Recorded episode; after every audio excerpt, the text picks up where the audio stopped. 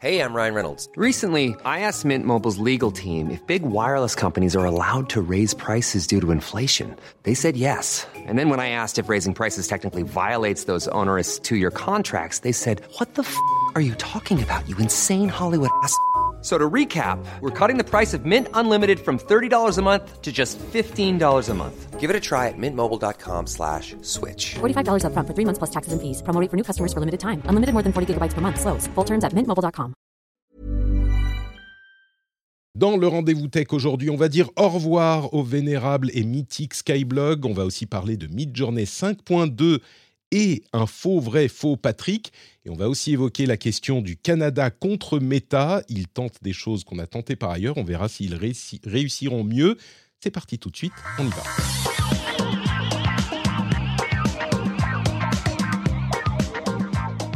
Bonjour à tous et bienvenue dans le Rendez-vous Tech, c'est l'épisode numéro 519 en juin 2023. Je suis Patrick Béja et je remercie FL360, pas 180, pas 720, 360 et Aeberly Benjamin, j'imagine que c'est Benjamin Aeberly. Merci à vous deux d'avoir rejoint la formidable équipe des Patriotes et merci aux producteurs Eric et Wakatp qui soutiennent l'émission au niveau secret de production. Merci à tous les patriotes et toutes les patriotes qui soutiennent le rendez-vous tech. Et dans cet épisode du rendez-vous tech, on va avoir des sujets peut-être un petit peu émouvants, qui vont faire couler quelques larmes, qui vont nous énerver, qui vont nous émerveiller, le meilleur de la tech, avec évidemment des co-animateurs de talent et de charme. On commence avec, euh, j'allais dire, on commence avec le talent avec Lucie, et puis on aura Pascal avec le charme après. Mais en fait, euh, peut-être qu'il faut les deux. Oui, le talent et le charme de tous les côtés. Lucie Ronfaux, bonjour, bienvenue à toi. Comment ça va? Bonjour, ça va et toi? Écoute, moi je suis hyper heureux de vous avoir tous les deux. C'est complètement euh, adapté au sujet qu'on va traiter, mais on va y venir. Les skyblogs, c'est un petit peu, c'est une de tes nombreuses spécialités. Donc euh, j'ai très hâte d'en parler. On a aussi Pascal Forget qui nous rejoint du Canada. Il est 6 heures du matin pour toi.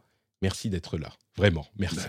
Ben, comme je le dis toujours, c'est un plaisir, un honneur, un privilège. Je, je suis honoré d'être ici, que ma voix se transporte à des milliers de kilomètres grâce à la magie de la technologie, que mon visage soit diffusé un peu partout. très, très, très, très flatteur. Je suis en direct du plateau Mont-Royal, alors je croise des Français euh, toutes les trois secondes sur la rue. Alors, Mhm. en parler un peu, c'est fantastique. On a, on a déjà établi euh, le niveau de la qualité de la baguette avant de lancer l'enregistrement avec les amis de, de Twitch euh, pendant le live. On va pas se relancer dans le débat, mais euh, sachez que c'était absolument passionnant. Avant de se lancer dans les gros sujets de la semaine, je voudrais quand même, pour les auditeurs qui ne vous connaissent pas, que vous vous présentiez en deux mots. Lucie, tu peux nous rappeler qui tu es? Bon, toi, on te connaît, mais quand même. Bien sûr. Donc, euh, je m'appelle Lucie Ronfaux, moi je suis journaliste indépendante. Je me spécialise dans la tech, évidemment, euh, plutôt avec un angle sociétal. Et euh, j'écris une newsletter hebdomadaire qui s'appelle Règle 30 et qui traite de l'actualité du numérique avec un point de vue inclusif et féministe. Merci beaucoup d'être avec nous. Pascal, présente-toi également en quelques mots. Journaliste spécialisé en technologie, indépendant. Moi, je suis plus gadget, produit, euh, choses que je peux toucher et tester. Euh, je participe au blog, euh, au site web Une tasse de tech. J'ai euh, j'ai mon podcast qui s'appelle Une tasse de tech. Et puis, mon site web, pascalforget.com. Je participe à différents magazines, émissions de télé, émissions de radio depuis maintenant euh, 20 ans. Ça fait de moi un vieux routier de la technologie. J'ai testé le premier iPhone. Et euh, il faut que je le dise, à Montréal, on a depuis deux jours la pire qualité de l'air au monde. C'est à cause des incendies, des feux de Mm. forêt qui ont lieu, euh, qui sont dans la province. Et donc, je suis content de respirer ce matin. Euh, J'ai la voix qui se désengorge Écoute. lentement mais sûrement. À, à- à défaut de- de- d'améliorer la santé, ça donne une voix un petit peu rocailleuse, un peu sexy, tu vois. C'est- Elle est naturellement comme ça. Elle est Tu dis for- à chaque ça. fois, j'oublie, tu dis, tu dis forgette. Et moi, je dis Euh, forget. Dans ma famille, dans ma famille, mais aucun problème, je, je- je comprends tout à fait. Mais étrangement, dans ma famille, on dit forgette. D'accord. Écoute, c'est comme ça. Merci d'être avec nous, toi aussi. Et tout de suite, les sujets importants à retenir avec ce formidable jingle. Euh, on fait désormais les trois sujets à retenir que vous devez avoir euh, compris si vous suivez l'actu tech à chaque euh, épisode. Et le premier d'entre eux, c'est une nouvelle véritablement euh, essentielle pour un certain nombre d'auditeurs et d'auditrices, puisque Skyrock a annoncé qu'ils allaient fermer les skyblogs, et ça, je peux vous dire que ça fait réagir. Euh, moi, je suis peut-être d'une génération où c'était euh, un, tout petit peu derrière moi, les skyblogs, mais il n'empêche que ça a influencé beaucoup de choses que j'ai vues et connues, et la culture du net, particulièrement en France, évidemment. Pour ceux qui ne le les connaissent pas, je pense que vous n'êtes pas très nombreux. Euh, ce sont un petit peu les premiers vrais blogs euh, qui sont apparus sur le web français et euh, qui ont eu une, qui étaient un petit peu utilisés comme des journaux intimes. Vous savez quoi? Je ne vais pas en parler très longtemps parce qu'on a quelqu'un ici qui en parlera bien mieux que moi. Je me doutais euh, que Lucie était assez familière des skyblogs déjà quand, quand j'ai vu cette news. Je me suis dit, ah, c'est cool, on a Lucie, on va bien en parler. Mais tu me disais ce matin que tu as euh, écrit et, et réalisé un, une série de podcasts audio pour Binge spécifiquement sur les skyblogs. J'ai sauté dessus ce matin, j'ai écouté les quatre épisodes, c'était passionnant. Donc, euh, Merci. Je vais te, ça s'appelle, je vais le mentionner euh, tout de suite. Ça s'appelle les skyblogs, l'adolescence du web. Vous pouvez trouver ça dans votre app de podcast sur le flux de euh, Programme B, donc le, podcast de Binge Audio. Mais du coup, je te laisse la parole. Euh, je pense que tout le monde comprend l'importance des skyblogs, mais est-ce que tu peux nous expliquer un petit peu pourquoi c'est tellement important et puis pourquoi c'est tellement émouvant qu'ils qu'ils s'en aillent sans vraiment s'en y aller, puisqu'ils vont être figés et conservés à l'INA en plus? Bien sûr. Alors moi pour le coup je suis, je suis clairement dans la génération des skyblogs parce que les skyblogs ont été créés en 2002 et moi en 2002 j'avais 11 ans. Donc euh, les skyblogs ont vraiment accompagné euh, mes années collège et, euh, et, et, et, le début de mes années lycée. Et en fait la raison pour laquelle j'avais voulu euh, m'intéresser aux skyblogs, donc la série dont tu parles elle date de 2020, donc il y a trois ans. Mmh. Et moi déjà à l'époque, je, je, en fait moi je trouve toujours aujourd'hui les skyblogs comme vraiment intéressants. C'est un peu un ovni dans l'histoire du web français. Déjà parce que c'est assez rare en fait que le le web français donne naissance à des, à des, à des grosses plateformes. Et les skyblogs, à, à, une époque, ont été une très grosse plateforme qui avait vraiment des, des, ambitions internationales. Euh, donc le créateur des skyblogs, c'est Pierre Bélanger, qui est aussi le créateur, euh, enfin PDG, fondateur de, de, de, la chaîne de radio euh, Skyrock. Et, Pierre Bélanger, il a eu une intuition avant même euh, Facebook, avant même euh, tous ces réseaux sociaux-là, il a eu cette intuition que non seulement on aurait envie de bloguer, mais aussi de se parler les uns les autres. Parce que les skyblogs, alors oui, c'est des blogs, mais c'était aussi un vrai réseau social. Euh, avant, euh, voilà, les skyblogs, c'est 2002, euh, Facebook a été lancé en 2004, si je me trompe pas. Donc voilà, il y a, y, a, y a, eu un côté vraiment précurseur des skyblogs que je trouve vraiment intéressant. Et du coup, c'est pour moi un élément super important, non seulement de la culture web francophone, enfin française, en tout cas, parce que on en parlait rapidement avec Pascal, mais il me semble pas qu'au mmh. Québec, par exemple, euh, les, les, skyblogs euh, euh, étaient populaires, non Pas particulièrement particulièrement. Donc voilà, c'est un élément très important de la culture web euh, française, mais aussi de la culture française tout court en fait.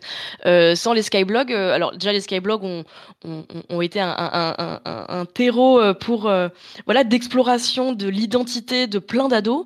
Je veux dire, moi j'avais pas un skyblog, j'en avais plein en fonction voilà de les skyblogs que il y avait les skyblogs pour mes meilleurs potes, il y avait les skyblogs pour mes potes de classe, il y avait le skyblog dans lequel je mettais mes poèmes, l'autre dans lequel je m'étais euh, consacrée à un groupe de rock. Enfin voilà, euh, c'était un, vrai terreau d'exploration. Et puis c'était vraiment, je, pense, un, ouais, un, peu une bulle, euh, euh un peu, un, un peu une, une, bulle assez confortable pour pas mal d'internautes. Et, et, moi, je, alors je vais pas jouer à la vieille conne parce que je déteste ça. Les gens qui disent que Internet c'était mieux avant, c'est pas vrai, mais en tout cas c'était différent. Et je pense que c'était la dernière expérience qu'on a eue collectivement d'un Internet assez petit, euh, parce mmh. qu'après euh, il y a eu Facebook, il y a eu Twitter, il y a eu, enfin toutes ces, tous ces énormes réseaux sociaux qui sont arrivés, euh, qui ont vraiment rendu le web très horizontal. voilà, aujourd'hui, quand on est sur Twitter, c'est pas pour parler seulement à à nos amis, hein, c'est pas là à plein de gens. Et je veux dire, euh, alors il y a un retour hein, vers un web plus petit au travers de comptes privés, ce genre de choses, mais n'empêche que maintenant on est beaucoup plus dans un web horizontal. Et les skyblogs, bah, c'était un peu plus vertical, c'était un peu plus euh, segmenté. Et, et, voilà, je, je, je, me suis un peu étalée, mais moi je trouve que c'est un objet, euh, un, un, objet euh, fascinant. Et je, peux pas dire que je suis très triste que les skyblogs s'arrêtent. Euh, alors ils étaient encore utilisés. Hein, euh, dans, dans ma série, j'ai discuté avec des gens euh, qui utilisaient encore aujourd'hui les skyblogs, notamment des associations, parce qu'elles trouvaient la plateforme assez accessible, parce que c'était tout en français. mais bon, ils, ils, ont clairement fait leur temps. Et puis en plus, l'INA a annoncé qu'ils allaient archiver, je sais plus combien de, de, de skyblogs. Donc a priori, les skyblogs vont pas disparaître dans le néant. Donc ah, déjà, ils seront figés par euh, la plateforme, donc euh, ils ne devraient pas être supprimés, au moins pour un, moment. Donc les gens qui disent ah bah je suis content que ma, mon Skyblock disparaisse enfin, malheureusement c'est raté. Il faut retrouver votre mot de passe euh, pour le supprimer. Mais effectivement, l'INA va en, va en archiver une énorme partie. Je me demande s'ils n'ont pas dit qu'ils allaient tout archiver tout simplement, mais je me trompe. Je, je, crois que c'est ça. Hein. Je sais qu'ils font en collaboration. Ils font ça en collaboration avec, Skyrock en tout cas. Donc c'est ça. Dans, dans l'annonce de, de, Pierre Bélanger, il dit que les blogs seront sauvegardés par l'INA et la Bibliothèque nationale de France. Et c'est marrant parce que ça montre vraiment à quel point il s'agit d'un euh, monument sociétal euh, de l'époque et de la construction du net en France. Et c'est vrai que, comme tu le disais, il y a toute une génération qui utilisait les, skyblogs, qui étaient un petit peu protéiformes, mais ça, ça fait beaucoup... Euh, ça, ça, faisait à la fois journal intime et puis et on l'adressait, comme tu disais, à une petite communauté. Alors, évidemment, il y en avait qui, explosaient. Euh, ça, ça s'appelle comment devenir euh, Skyblog Star. C'est ça, Skyblog Star, euh, qui, qui, du coup a été énormément suivi, mais généralement c'était quand même relativement limité, beaucoup plus que ne peuvent l'être les réseaux sociaux aujourd'hui. D'ailleurs, tu le mentionnes dans ton, dans ta série audio. tu dis le moment où Facebook est arrivé, il y a vraiment eu, c'est ce que, ce que tu disais à l'instant, il y a vraiment eu un, un shift dans la manière dont on utilisait Internet, et Skyblog reste cette période, qui est évidemment peut-être un petit peu patinée de nostalgie pour les gens qui l'utilisaient très jeunes à l'époque, mais, euh, mais c'était un moyen de s'exprimer. Et pour les, les, ados de l'époque, c'était quoi? 2002, 2010, quelque chose comme... Euh, oui, 2000, on va dire 2004 quand ça avait vraiment commencé à exploser, à 2008, 2010. Donc ce la grande cette époque, petite tranche. Voilà, la grande époque où les, les gens avaient des, des, skyblogs. Et ce qui me frappe euh, dans ta série également, c'est à quel point certains et certaines l'utilisaient comme on l'a déjà dit, mais un journal intime, et qu'ils n'attendaient presque pas d'être lus, et que même quand ils savaient qu'ils étaient lus, c'était peut-être une personne qui témoignait en sens, même quand ils savaient qu'ils étaient lus, le fait que les gens leur parlent de ce qu'ils avaient lu les rendait presque mal à l'aise, à, tellement c'était euh, considéré comme euh, un moyen d'exorciser des, pensées de, qui, qui étaient presque, oui, un journal intime, quoi. Ouais, complètement, mais c'est j'interviewe notamment une une jeune femme qui s'appelait Toutes les Terres. Si vous étiez sur Skyblog à l'époque, vous devez la connaître parce qu'elle était assez connue et euh, elle, elle avait complètement cette démarche. Je l'ai retrouvée du coup en tant qu'adulte et elle m'expliquait que sa démarche à elle, c'était vraiment de ouais, de ce côté journal intime, parce, parce qu'à l'époque, c'était pas bizarre en fait de raconter sa vie sur Internet, enfin de la raconter sans filtre, parce qu'on raconte toujours notre vie sur Internet, mais on la met beaucoup plus en scène aujourd'hui. Mm. À l'époque, euh, on n'avait pas trop conscience de ça parce que le, le, le, le, le web était différent, tout simplement. Et elle, elle raconte qu'en fait, elle a arrêté au bout de, elle a arrêté au, à partir du moment où elle est devenue tellement connue qu'on la reconnaissait dans la rue, et que du coup, bah, elle avait un peu perdu ce ce, côté euh, un peu intime, euh, mais qui était, qui était factice, hein, parce que ça a jamais été intime cette histoire, puisque c'était accessible à tout le monde. Mais euh, ça l'a un peu perturbé, quoi. Mais, mais c'est marrant parce que j'ai aussi, par exemple, j'ai retrouvé l'une des, l'une de mes témoins. Je l'ai retrouvée parce que elle avait à l'époque l'un des skyblogs dédiés à Harry Potter les plus populaires de la plateforme. Elle faisait des gifs de, des films. Ah, alors, elle faisait ça sur Windows Movie Maker. Enfin, bon, vraiment, c'était l'internet des galériens à l'époque. Hein. On, non, mais il faut le dire, elle, prenait, elle prenait les images des, des, films ou des trailers et elle capturait à la main des trames, genre toutes les 3-4 trames de la vidéo, elle les capturait et elle les recomposait en GIF dans, le, dans Movie Maker, mais en, ayant des captures d'écran, quoi. Et, et, euh, et, elle, elle, elle, mentionne ce Skyblog euh, sur son compte LinkedIn. Parce qu'en mmh fait, bah voilà, à l'époque, il était assez populaire, ça lui a ouvert des portes, et elle en a pas honte, quoi. mais c'est ça, il y a, cet autre facteur qui est que pendant un moment, et encore peut-être aujourd'hui, d'ailleurs certains l'expriment en disant ah, je suis content qu'ils disparaissent. Au bout d'un moment, c'est un petit peu devenu la honte Skyblog parce que peut-être pour une question d'âge, on n'était plus dans la même dans la même tranche, et puis c'était les débuts, on savait pas ce qu'on faisait. Ou... Et, et aujourd'hui, vraiment, j'ai l'impression que tout le monde y repense avec une, une nostalgie très bienveillante euh, même s'il y a eu des, problématiques, évidemment, euh, les jeunes euh, incitent à la violence sur Internet et sur les skyblogs. Il y a eu ce genre de controverse, évidemment, aussi, c'est inévitable. Mais aujourd'hui, l'image des skyblogs est quand même assez douce j'ai l'impression. Oui, alors ça participe aussi à la on est en plein dans la nostalgie des années 2000 actuellement, Ouais. pas seulement en ligne, mais en général, la mode enfin moi quand je vais quand je vais dans la rue et que je vois des que je vois des adolescentes dans la rue, elles sont habillées comme moi quand j'avais 11 ans quoi, donc c'est assez rigolo. Mais donc il y a cette nostalgie plus globale des années 2000 et puis, heu, le le en général, on est nostalgique de ce qu'on a fait sur internet avant et je suis sûre qu'on sera nostalgique, heu heu, de ce qu'on fait actuellement, dans dans 10 dans 10-20 ans. Je veux dire, c'est pour ça que moi je dis jamais: «Internet c'était mieux avant». Non, Mmh. internet c'était différent. Voilà, internet correspond à notre époque et les outils qu'on a et on en fait ce qu'on en fait et et et et voilà et c'est vrai et mais raison de mentionner aussi, heu, Patrick, heu, tous les aspects de violence parce que moi ce qui m'a frappé en fait dans mon enquête, heu, sur les Skyblogs, donc je me suis non seulement intéressée aux utilisateurs et utilisatrices, mais aussi, en interne. Comment est-ce qu'on a Mmh. construit les Skyblogs? Et alors il faut le savoir, les Skyblogs c'était vraiment construit avec, 3 bouts de ficelle, hein. Il y avait vraiment, au début c'était une toute petite équipe et ils ont été confrontés, bien avant les autres à des problèmes, type, la modération. Mmh. Heu, par exemple, un adolescent, heu heu, menace de se suicider sur son Skyblog, qui est responsable? Bah, ça, en fait, c'est Skyblog qui a essuyé les plâtres un peu de ces débats-là, parce qu'en France, on n'avait pas encore été confronté à ces sujets, quoi. Donc, Ouais, tout, tout- c'est vraiment un pan, un pan de l'histoire euh, de ouais et c'est important euh, et c'est important de le considérer en tant que tel, Mm. quoi, de de pas le mépriser, de, voilà, les Skyblogs, ça fait partie de notre histoire. Je crois que les réactions ont quand même été assez bienveillantes euh, de, de- à tous ces points, à tous ces égards, euh, avec l'annonce de la fermeture. euh, mais bon, c'est comme ils le disent avec leur, euh, image, c'est Skyblog 2002 à l'infini. Les Skyblogs resteront dans nos archives et dans nos mémoires.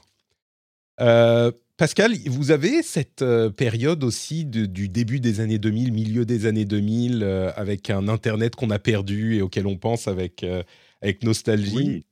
Ah oui, totalement. On avait un site qui s'appelait Branchez-vous, euh, qui Mm. était à l'époque évidemment très révolutionnaire. C'est un site québécois où on diffusait des trucs. Et euh, le souvenir que euh, Lucie me, me rappelle, c'est que j'ai travaillé dans une émission de télévision qui s'appelait La Revanche des Nerds, où on avait une collaboratrice qui s'appelait Brigitte Gemme, qui était à l'époque considérée comme une des premières blogueuses qui racontait un journal intime. Et elle est devenue chroniqueuse à l'émission. Elle participait à l'émission en raison de sa connaissance du web et tout. Elle est maintenant spécialiste en recherche du web et tout. C'est assez fantastique comme euh, parcours. Mais à l'époque, cette notion-là de partager son quotidien, son vécu, ses émotions, ses rencontres Mm. et tout, le carnet intime sur le web, qui évidemment s'est commercialisé par la suite. Je pense que les blogs, c'est ce qui est arrivé. C'est devenu de plus en plus commercial parce que pour produire du contenu chaque jour, c'est joli, mais c'est pas durable parce qu'à un moment donné, il faut travailler, il faut faire autre chose. Mais c'était une belle, belle, belle époque euh, Mm. euh, du web, euh, le web québécois qui, qui disparaît un jour. Mais je cherche la plateforme sur laquelle Brigitte écrivait son journal. Je cherche, je, je cherche sur Google depuis tout à l'heure et je ne trouve Tu la pas. retrouves pas Écoute, branchez-vous a l'air la d'encore exister. Je ne sais pas si c'est si c'est la même Branchez-vous a été racheté, disparu, reparti, re-reparti, maintenant acheté par C'est un ça groupe qui est- qui... ouais. S- Sans vouloir, sans vouloir repartir sur les, sur les Skyblogs, euh, c'est ça aussi qui est notable avec cette plateforme, c'est que même si elle est passée à deux doigts euh, d'une croissance euh, vraiment notable, avec une, la question d'un rachat par Yahoo à un moment, etc., euh, au final, la plateforme est restée un petit peu figée dans son, son format des années 2000. Et, et donc, ça aussi, ça rajoute un petit peu à la mystique du truc. C'est vraiment drôle parce que quand on va sur Branchez-vous, ça, ça, a été, ça a été racheté comme toutes les plateformes du web. Skyblog, euh, Skyblog, oui, les Skyblogs de Skyrock restent avec cette esthétique presque. Et quand je vois les images des Skyblogs euh, mentionnés dans certains articles, notamment chez Numérama, je vois par exemple euh, les blogs sur les frères Scott. Je suis sûr qu'il y a eu des trucs sur les, les, les Gilmore Girls, enfin tous les trucs de cette époque que moi j'adorais aussi. Euh, J'étais un grand fan de, de, enfin, des frères Scott, des, merde, comment s'appelait la série? Putain, je suis grand fan et puis j'oublie. Ah, bref, vous me, vous me le rappellerez. Mais, euh, mais, mais oui, c'est resté complètement sur ce mode-là avec euh, les trucs arc-en-ciel, le, le, le bouton envoyer un mail avec euh, la petite gif du mail de, de l'enveloppe qui se ferme, tout ça. Truc du début des années 2000 et c'est encore comme ça sur les Skyblogs aujourd'hui. Donc. Bon, écoutez, voilà pour ce petit segment nostalgie. On se devait de rendre hommage au Skyblog qui nous quitte, mais qui ne nous quitte pas vraiment. Je voudrais parler un petit peu d'IA également, euh, avec la sortie notamment de Midjourney 5.2, qui ajoute des fonctionnalités vraiment intéressantes à la plateforme, dont une fonctionnalité qui mimique un petit peu ce qu'on a vu avec euh, Firefly, l'IA de Photoshop, qui permet de dézoomer d'une image qui a été créée par Midjourney. C'est-à-dire qu'on lui demande, on lui fait faire une image, et puis on lui demande ensuite de dézoomer, et l'IA imagine ce qu'il y a autour de l'image de base pour en faire une image euh, plus grand angle, en fait. Et ça fonctionne incroyablement bien. On a vu déjà, en fait, on en parlait avec euh, l'IA de Photoshop les semaines précédentes. Il y a notamment des gens qui ont imaginé avec euh, ce qu'il y avait autour, enfin, qui ont fait faire ça à l'IA avec des albums, des, des, des albums de musique. Euh, et, ça donne donc l'environnement de l'illustration de l'album, c'est assez impressionnant. Là, on peut pas le faire avec des images existantes, mais uniquement avec des images déjà euh, générées par, euh, par Midjourney. Et ça donne un résultat qui est confondant. En plus de ça, l'image, enfin l'algorithme de Midjourney lui-même est amélioré avec la version 5.2. Il y a également une fonctionnalité qui permet d'avoir une réduction du prompt qu'on propose, c'est-à-dire que nous, on, va écrire un prompt super détaillé, super long, on lui dit euh, raccourcis-moi ça, il va nous dire ok, tu jettes tel et tel et tel et tel truc, et euh, voilà le prompt que tu devrais utiliser pour avoir le même résultat. Ça fonctionne très bien également, mais cette fonctionnalité euh, de, de dézoom est vraiment, vraiment impressionnante. Je pensais en parler un peu plus longuement, mais entre-temps, on a euh, un auditeur qui, est, qui traîne sur le Discord dans le channel euh, générative IA, enfin IA générative, qui nous a euh, publié quelque chose qui est un, test de Patrick, pas Béja, mais Patrick BG, avec une illustration absolument formidable. Et je voudrais vous faire écouter ça. Je vous avais déjà mmh. partagé des voix synthétisées basées sur mon euh, ma voix qui avait été créée par euh, l'algorithme de Eleven Labs. Et là, ce qu'il a fait, c'est euh, sur son, il, fait ça sur son site Tails Audio, sur tailsaudio.com. Là, je vais vous passer l'image, l'image, enfin la, version YouTube. Je vous fais écouter ça. Voyez la qualité du résultat. Je vous dirai comment c'est fait après. C'est pas aussi simple que Eleven Labs. Mais écoutez ça. Tous, je suis Patrick Béger et vous écoutez le Rendez-vous Tech. Alors, le rendez-vous tech, pour les nouveaux qui viennent d'arriver, eh bien, c'est une émission qui parle de tous les meubles en tech, hein, les tables en tech, les chaises en tech et toute l'actualité du bois exotique. Et alors, euh, bah, j'ai voulu tenter quelque chose, hein, quelque chose euh, de souvent sur homme, c'est moi, Patrick j'enregistre, je monte, je bon, là, une chanson, quelque chose, donc, hein, quelque chose euh, de nouveau. J'ai euh, décidé de chanter sur le thème du générique Pac-Man, qui était à l'origine chanté par euh, William Lémergie. On écoute ça tout de suite. Rond commun.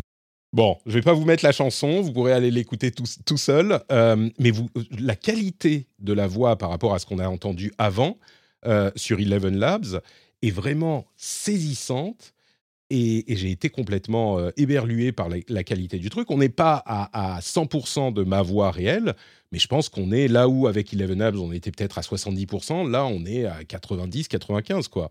C'est vraiment euh, incroyable à quel point on est proche de, de la voix d'origine.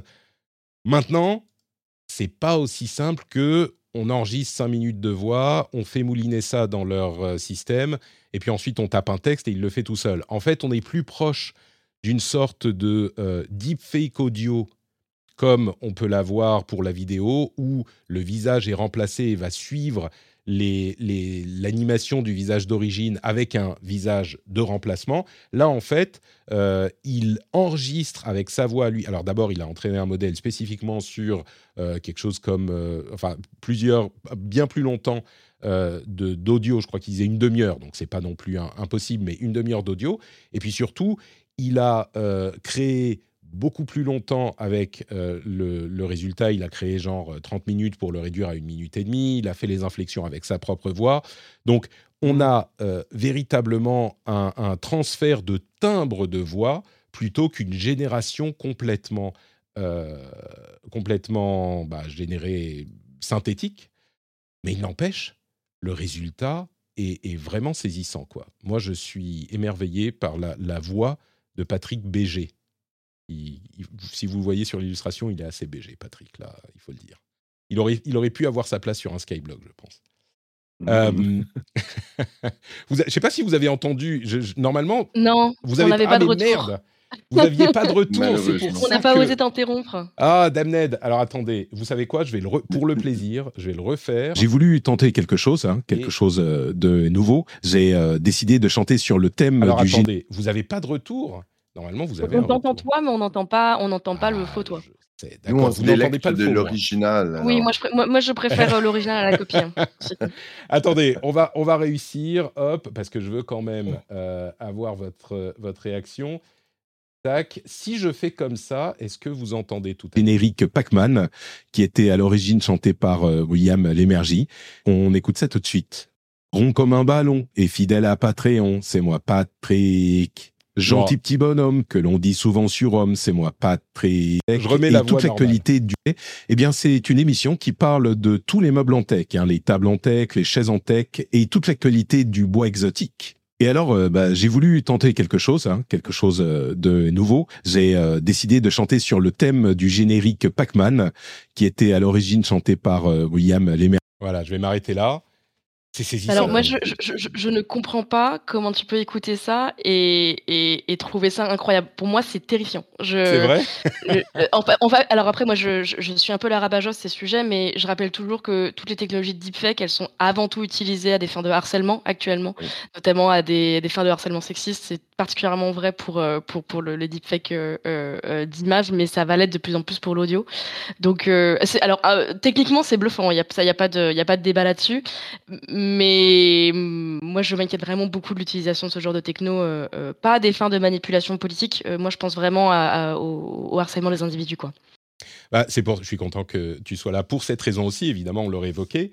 Le truc, c'est que, bon, d'une part, pour arriver à ce résultat, je vais peut-être vous sortir la, la, la version que moi j'avais fait en beaucoup plus rapide. Alors, j'ai la voix Patrick Français, euh, tac, tac, tac, History.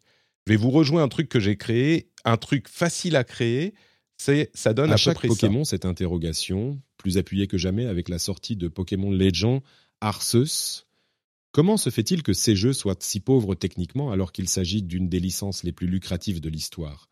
Alors là, c'est ce qu'on peut faire avec un outil qui génère ça très rapidement. Encore une fois, ce qu'a fait Tails Audio pour euh, la version qui fonctionne, ça demande énormément de travail. Là, euh, avec Eleven Labs, le truc qu'on fait rapidement, c'est 5 minutes d'enregistrement et puis on tape le texte et ça vous le ressort. Donc la qualité n'est pas encore là.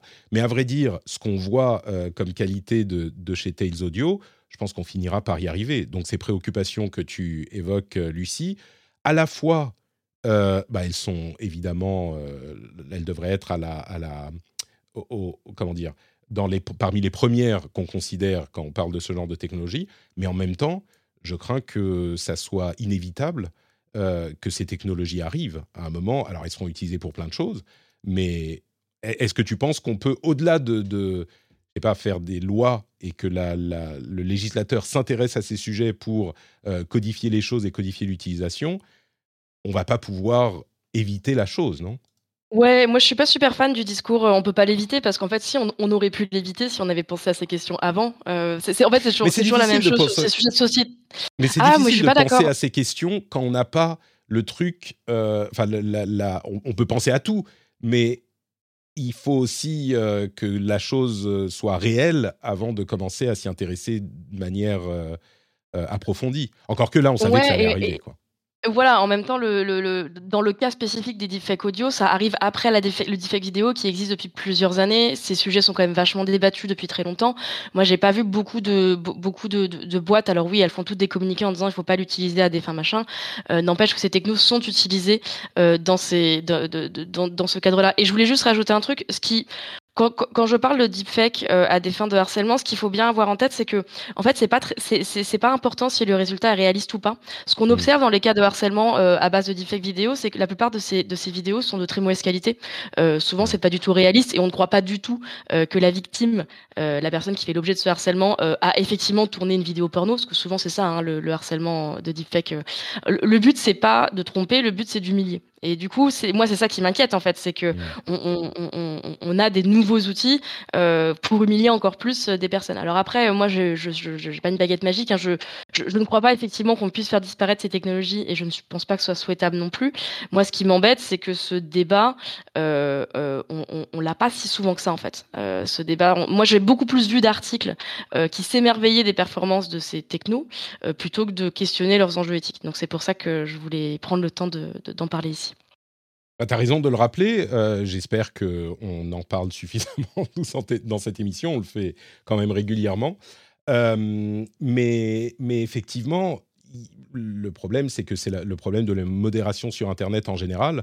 Euh, et je sais pas. Enfin, je veux pas dire je sais pas comment on peut le résoudre parce qu'il faut pouvoir le résoudre, mais, mais en même temps, c'est un problème qui ne se. Il faut que ça soit une priorité économique pour les plateformes, mais ça n'a jamais été le cas.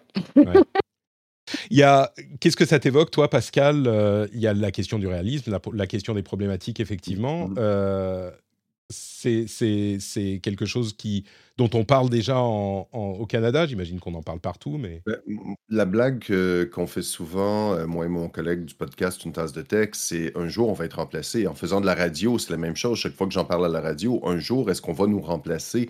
J'ai la voix enrouée un matin, je ne suis pas disponible, je tape quelques textes, quelques et boum, euh, ma chronique est remplacée par une voix synthétique. On voit que déjà des artistes qui euh, euh, utilisent leur voix, je pense celui qui fait la voix de Darth Vader dans Star, dans Star Wars, a légué sa voix, si je ne m'abuse, pour qu'elle soit utilisée éternellement de façon numérique. Est-ce qu'un jour on va négocier sa retraite? Euh, en disant je vais utiliser éternellement pour des, des, des, médias de, de, confort. La radio, c'est souvent on écoute tel animateur à telle heure parce qu'il nous apaise, euh, on l'aime bien, il a une voix agréable pour tel type de documentaire. Peut-être qu'un jour, les jeunes créateurs vont devoir euh, travailler très dur. Ça va être beaucoup moins coûteux d'utiliser une voix synthétique qui est toujours disponible, toujours prête, toujours prête pour une mise à jour du documentaire. Moi, je suis un peu terrifié par ça. Et la voix n'a pas besoin d'être à 100 Mmh. Euh, moi, la voix que tu m'as fait entendre, tu dis on n'est pas tout à fait là. Je suis d'accord qu'il y a quelques moments où je vais dire ouf, mais si on parle de transmission électronique de ta voix, des fois il y a des petits glitches, des fois il y a des petits pépins de transmission. Je me dis ah, ben, c'est tout simplement son micro, c'est tout simplement euh, la, connexion qui n'est pas très bonne, il y a un petit euh, flou et c'est pour ça qu'il y a un tremblotement dans la voix qui n'est pas habituel. Mais moi, avoir entendu ça, tu, me laisses un message. vocal en disant Hey Pascal, peux-tu s'il te plaît m'envoyer 500 euros? Je suis dans euh, honnêtement, j'aurais été euh, troublé. Oui, oui, bah c'est d'ailleurs il y a plein d'utilisations euh, qui sont en train d'être imaginées. C'est un petit peu, je, ne l'ai pas très bien dit tout à l'heure quand, quand, je répondais à Lucie, mais l'un des problèmes, alors celui des deepfakes, effectivement, on le, on le voit venir depuis longtemps, mais il y a tellement d'utilisations qu'on ne peut pas imaginer avant que la technologie soit disponible. Tu disais tu peux, par exemple, euh, synthétiser la voix et l'envoyer un message pour demander de l'argent. Ce genre de mmh. choses, euh, ça peut tout à fait se produire. Il y a Apple qui, semble-t-il, est en train de travailler à la possibilité de faire lire vos messages textes envoyés par une voix synthétique créée à partir de votre voix. Euh, la vente de, des droits aux voix, qui est d'ailleurs l'un des nombreux sujets qui angoisse et, frustre les artistes euh, dans tous les domaines. Hein, euh, avec, euh, il y a la question du scrapping, hein, parce que ces, machines, ces machines elles, ne, elles ne créent pas de rien. Ces machines sont puissantes parce que les humains, parce que les humains le sont avant tout. et c'est ça tout l'enjeu. quoi. Il y avait une université américaine, je me rappelle plus laquelle, qui avait fait un super projet que j'ai trouvé vachement intéressant, qui en gros le, qui avait créé un logiciel pour ajouter une surcouche au-dessus euh, d'images publiées en ligne qui les rendaient euh, indéchiffrables euh, par les outils type DALI, enfin ce, genre de ce genre de, de, machines. Qui, faisait que les, les, les modèles ne pouvaient plus comprendre les images, effectivement, et c'était une, une surcouche qui était invisible à l'œil des humains. Tout à fait, je me souviens plus du nom de l'université non plus. Mais Glaze, je crois. Il me semble que ça s'appelait Glaze. Possible. Mais, mais oui, donc tous ces problèmes vont se poser et le, truc, c'est que euh, si on. Je ne veux pas mettre de côté enfin, la question des, problèmes que ça va poser, mais un petit peu comme euh, la presse a été chamboulée par l'arrivée du net, euh, on a beau se, battre, taper des pieds et dire, on, enfin, ou, ignorer, ou je sais pas, quand on était, je sais pas, la presse dans les années 90, bah, à un moment, ça a fini par arriver. On va parler de la presse et d'Internet dans une seconde. Mais, euh, mais ce genre de technologie euh, va de toute façon arriver. Et donc, il faut les gérer. Et c'est pour ça qu'on dit il faut que les, les, responsables politiques et, et, s'y intéressent aujourd'hui. Et j'ai l'impression que c'est le cas. Hein. Euh, pour des questions de droit d'auteur, pour des questions d'utilisation frauduleuse, pour des questions de harcèlement, pour des mais on peut pas l'éviter. Ça va arriver de toute façon. Est-ce que peut-être qu'on répète ce qu'on vient de dire, mais Lucie, ça, de toute façon, ça va être courant dans quelques années, ce genre de technologie. Encore une fois, moi, je, euh, euh, j'entends ce que tu dis, hein, mais moi, je suis vraiment pas dans cette, euh, dans cette démarche de pensée. Mmh. Moi, je pense qu'on a toujours le choix d'utiliser ou pas une certaine technologie et que les technologies sont ce qu'on en font, ce qu'on, ce qu'on en fait, pardon, mmh. et, et qu'on a besoin d'un débat de société à ce sujet. Et qu'il y a aussi ce truc de, d'un coup, il y a toute une catégorie, une petite catégorie de la population qui nous a dit que ChatGPT et les IA génératives étaient l'avenir. qui a décidé de ça en fait pas moi. Bah, euh, je, ne dis pas que je suis contre. Je suis pas que je dis pas que je suis contre ces, ces, IA en soi, mais euh, pourquoi on les utilise, dans quel cadre on les utilise, euh, pourquoi j'utilise la tech. Et, moi, moi, j'aimerais qu'on ait, des, qu'on ait un débat en fait très. Et c'est super qu'on l'ait ici, mais là, on l'a entre personnes qui s'y connaissent dans ces sujets, auprès d'une audience qui s'intéresse déjà à la tech. moi, je, moi honnêtement, j'aurais envie qu'on ait un débat de société là-dessus je crois que dans le, dans le domaine de. Enfin, on peut pas avoir euh, genre le référendum sur l'IA dans le, dans le pays euh, du, du, jour au lendemain, mais j'ai l'impression que les instances d'autorité euh, s'y intéressent. moi, je craignais il y a quelques mois que ça ne soit pas le cas. Et j'ai l'impression qu'au contraire, il y a des débats qui ont lieu dans tous les parlements, dans tous les, tu vois, les instances représentatives, dans la tech. Et tu disais qui a décidé que ça allait être l'avenir bah, C'est l'une des technologies qui a été le plus adoptée le plus rapidement euh, dans le monde. Donc je ne sais pas qui va décider de, de si c'est l'avenir ou pas. Évidemment, les gens qui les développent euh, vont dire que ça fonctionne très bien et que ça va être utilisé partout. Mais, mais dans la pratique, il y, avait, il y a des, des sondages, pas des sondages, mais des chiffres qui tombent sur la quantité de la, le pourcentage de la population qui utilise ChatGPT, par exemple, ou qui a déjà utilisé ChatGPT. Les chiffres sont hallucinants. On est à des 50, 60, 70% des professionnels qui ont déjà généré un texte avec ChatGPT pour le boulot. Donc, qui a décidé que ça allait être euh, l'avenir? Bah, c'est les usagers, tu vois, ça, ça fonctionne. Et je ne sais pas qui pourrait. Ouais, mais, pourquoi, mais pourquoi tu vois? On a aussi toute, une, couverture médiatique qui nous dit que ChatGPT va nous voler nos emplois. Franchement, il y, a une couverture médiatique qui est super angoissante et, pas, et je trouve pas sur les bons sujets, dans le sens où, pour moi, l'enjeu, et euh, j'avais interviewé euh, Antonio Cassili, euh, que vous connaissez peut-être, qui est sociologue, il est basé en France, mais il est italien, et, il s'intéresse notamment beaucoup à tout ce qui est micro-travail. Et lui, il dit un truc que je trouve vraiment intéressant. Il dit ChatGPT et compagnie ne vont pas nous voler notre travail. Euh, le, danger, c'est la précarisation du travail, ce qui n'est pas du tout la même chose. Mm. Euh, le, déjà, ChatGPT, c'est pas un humain. faut arrêter de décrire ces IA. Je dis pas que c'est ce que vous faites, hein, mais euh, faut arrêter. Il y a une couverture médiatique qui, qui humanise beaucoup ces logiciels, alors qu'au final, ce sont des logiciels construits par des entreprises et ensuite implémentés par d'autres entreprises. Euh, donc, euh, donc moi, c'est ces sujets qui m'intéressent en fait.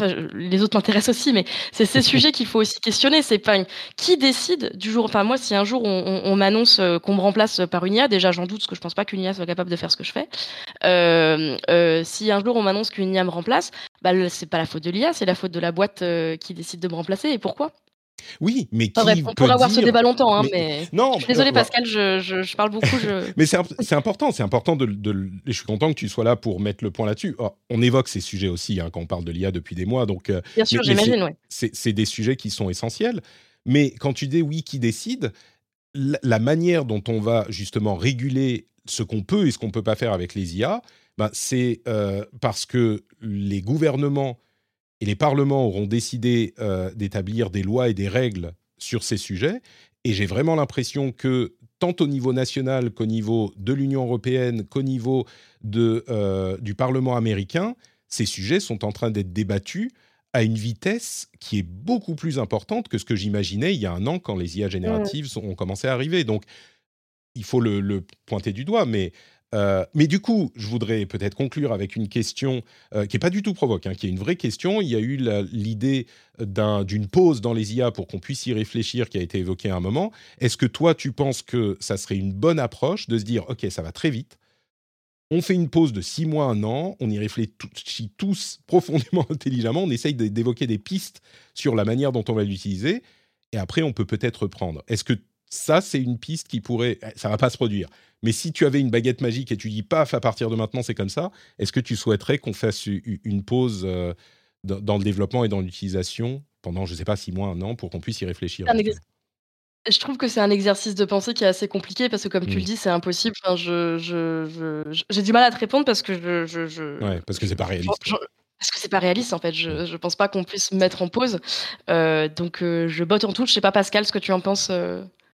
Moi, je crois que la mise en pause, quand j'ai lu l'annonce, j'ai ri. Euh, mmh. j'ai rigolé un peu parce que je me dis, oh, mettons en pause. Mais c'est les mêmes acteurs, les mêmes personnes qui, depuis deux ans, nous disent investissons dans l'intelligence artificielle, lançons, développons et tout. Le lendemain, Elon Musk dévoilait son intelligence la semaine suivante. Là, je me dis, ces gens-là sont pas supposés d'être en pause. Le, type qui demandait de faire une pause de six mois, euh, Bengio, euh, Joshua Bengio, un des, notre Hulk de l'intelligence artificielle, euh, du Québec. Euh, dès qu'on parle d'intelligence artificielle au Québec, on parle de Joshua Bengio comme le Superman de, la cause. Euh, des, quelques semaines plus tard, après qu'il a invité à faire une pause, il dévoilait des trucs, il faisait des conférences, il participait à tout. Je me dis, ces gens-là ne sont pas supposés d'être en pause, ne sont pas supposés de juste. Non, la pause n'empêchera pas les mauvais acteurs de poursuivre le développement de leur intelligence mmh. artificielle. Moi, ce que je ne comprends pas, c'est que des choses simples de base, comme par exemple de mettre un filigrane sur les images générées par ChatGPT, par, euh, par euh, Midjourney ou euh, Dali, par exemple, ça devrait, c'est très simple. Tu mets un filigrane électronique qui fait que même si, pas simplement un petit logo dans le coin qui peut être masqué facilement, mais simplement mettre un filigrane électronique qui fait que tout de suite voir que cette photo-là a été générée. Ça serait très simple. Ça n'empêchera pas, encore une fois, les mauvais acteurs de générer des images sans filigrane, mais au moins, si les sources les plus populaires mettent un filigrane, ça pourrait limiter grandement, euh, ça pourrait simplifier du moins euh, la reconnaissance des images de, euh, ben justement, par l'intelligence artificielle. Et je ne comprends pas pourquoi les gestes simples ne sont pas. Mais c'est un excellent exemple parce que c'est, ça fait partie des propositions de l'Union européenne pour l'AI Act, euh, qui, propose beaucoup de choses, dont cette euh, règle-ci. Et, c'est pour ça que je dis, j'ai l'impression que, euh, contrairement à ce qu'on peut parfois dire, et d'ailleurs, chez les Nord-Américains, particulièrement aux États-Unis, ça m'énerve prodigieusement quand ils systématiquement ils disent ah bah oui il faudrait faire quelque chose. Et quand on leur dit ah bah le gouvernement est en train de travailler là-dessus ah bah, ah bah non les hommes politiques et les femmes politiques oh non non je, ne fais pas confiance au gouvernement pour régler. Bah alors tu fais quoi? Tu qu'est-ce qu'on? Et en l'occurrence l'Union européenne notamment mais pas que hein, est en train de réfléchir à ces sujets, dont cette histoire de filigrane, dont la question de l'ouverture des modèles, dont la question. Donc, je, je, je suis complètement d'accord qu'il faut continuer à appuyer sur ces points, mais en même temps, il faut reconnaître que euh, euh, le, travail qui doit être fait au, plus haut niveau de nos autorités sociétales euh, semble être en train d'être fait. Je ne veux pas être définitif parce qu'on ne sait jamais, mais semble être en train d'être fait. Donc je crois qu'il est important de le reconnaître aussi, quoi. Qu'on, pas, comment dire, qu'on reconnaisse euh, quand le travail est, fait correctement pour avoir plus de crédit aussi quand on dit que là ça va pas et peut-être que on va y venir dans un instant. Justement, le Canada a décidé de voter une loi qui s'appelle la loi C18, qui moi me fait penser à des cyborgs de Dragon Ball, mais euh, c'est une déformation professionnelle. Euh, le, Canada a décidé de voter cette loi C-18 euh, qui impose, tu me dis si je me trompe, hein, Pascal, mais qui imposerait aux euh, acteurs du net, en gros les grands réseaux sociaux et Google, de rémunérer les sites de presse quand ils utilisent du contenu produit par ces sites de presse.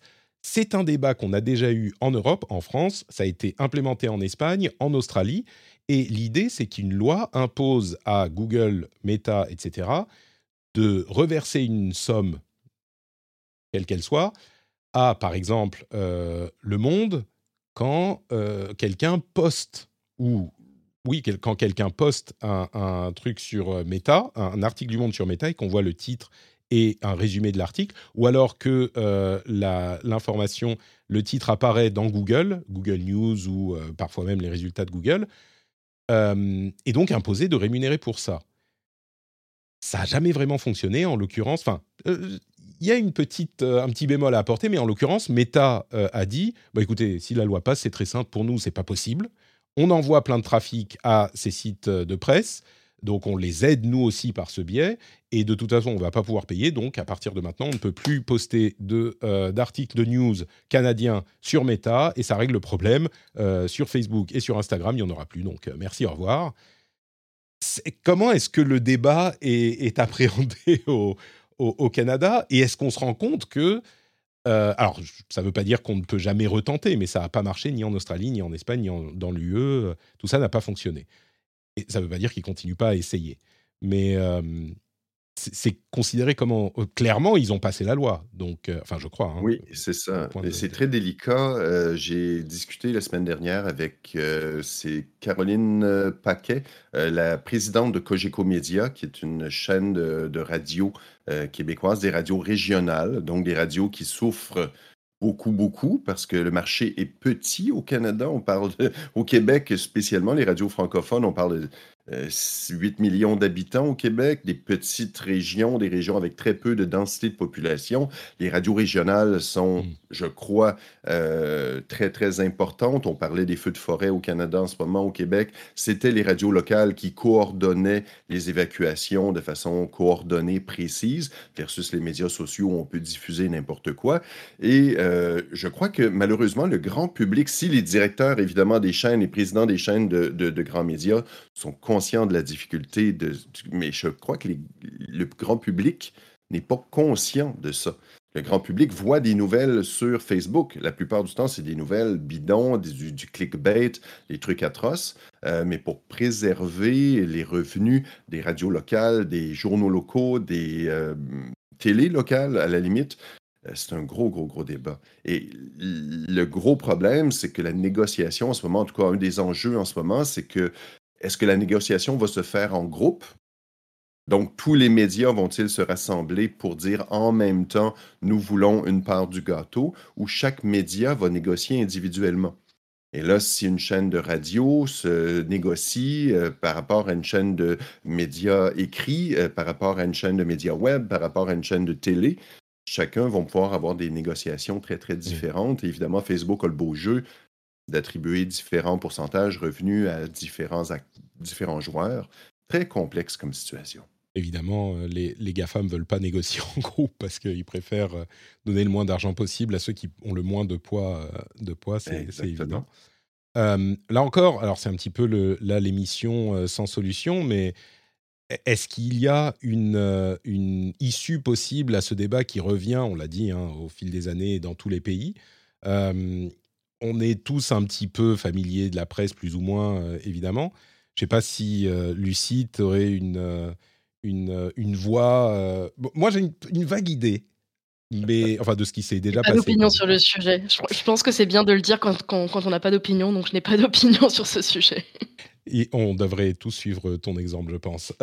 mais, mais en l'occurrence, il y a un truc qu'on oublie parfois quand on parle de cette question spécifique, la rémunération des, euh, des sites de presse par les géants de la tech, ce qu'on oublie de dire, c'est que oui, les lois n'ont pas forcément eu un effet ou pas eu l'effet escompté, et souvent les grands sites ont ce poids et ils peuvent dire bon bah on arrête de mettre des liens vers vous et donc euh, au revoir, euh, votre je sais pas 50, 60, 70% de votre trafic va s'évaporer en deux secondes. Mais il n'empêche, dans tous ces pays, ça a généralement pousser euh, les GAFAM à négocier directement avec les sites de presse, comme l'évoquait euh, Pascal.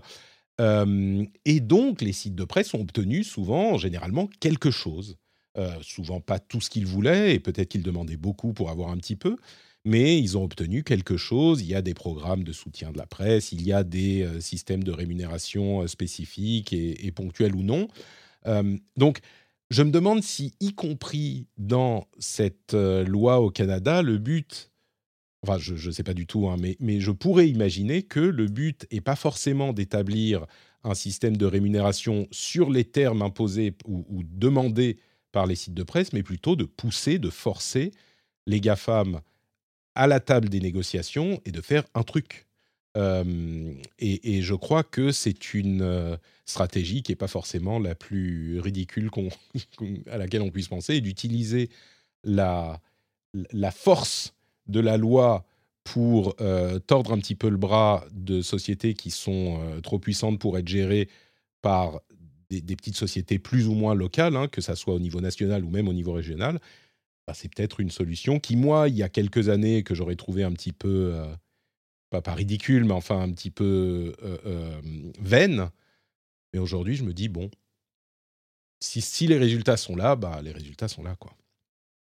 Donc bon. Il faut qu'il y ait quelque chose qui se passe parce que euh, moi, ce que je constate avec effroi, c'est que Justin Bieber ou un, acteur, une vedette, euh, euh, quelqu'un publie, un influenceur, disons ça comme ça, le terme m'horripile, mais quelqu'un qui publie une photo Bonjour, je bois un cocktail délicieux, comment va votre journée 350, 450, 2000, 6000 réactions un organe de presse qui publie une nouvelle importante qui a été travaillée, validée, approuvée. Trois personnes qui commentent, vous êtes des vendus, euh, euh, vous êtes biaisés, vous êtes euh, à coquiner avec le gouvernement, vous nous mentez. non, la chloroquinine, c'est la, chloroquine, les vaccins, c'est pas bon. Et là, tu, mais c'est Là, tu sors du cadre de, de, la loi sur euh, la rémunération des. Non, enfin, non, même tout pas. À fait, sauf que le fait que les, gens s'imaginent que les, les YouTubers, les, les, gens qui diffusent du contenu font des sous avec le web. Ils ont des ristournes, ils ont des commandites, ils ont des, euh, mm. leurs posts et commandités, ils reçoivent des revenus. Les organes de presse, quand ils publient quelque chose, ils n'ont pas de revenus. Mm. Euh, et donc, il y a cette euh, iniquité et le fait que les gens ne cliquent pas sur les liens, ça c'est un autre grand truc. Le fait que la manchette soit publiée, les gens ne mm. lisent pas l'article. Si les gens cliquaient sur le lien et allaient sur le site du média, des revenus publicitaires pourraient être générés. Malheureusement, les gens ne cliquent pas. Et c'est ça que, autant que les photos de l'influenceuse vont être cliquées à mort parce qu'on voit peut-être euh, un maillot un peu euh, révélateur, euh, les, les, gens ne liront pas la nouvelle, vont commenter la nouvelle, mais ça va rester sur les Facebook et compagnie.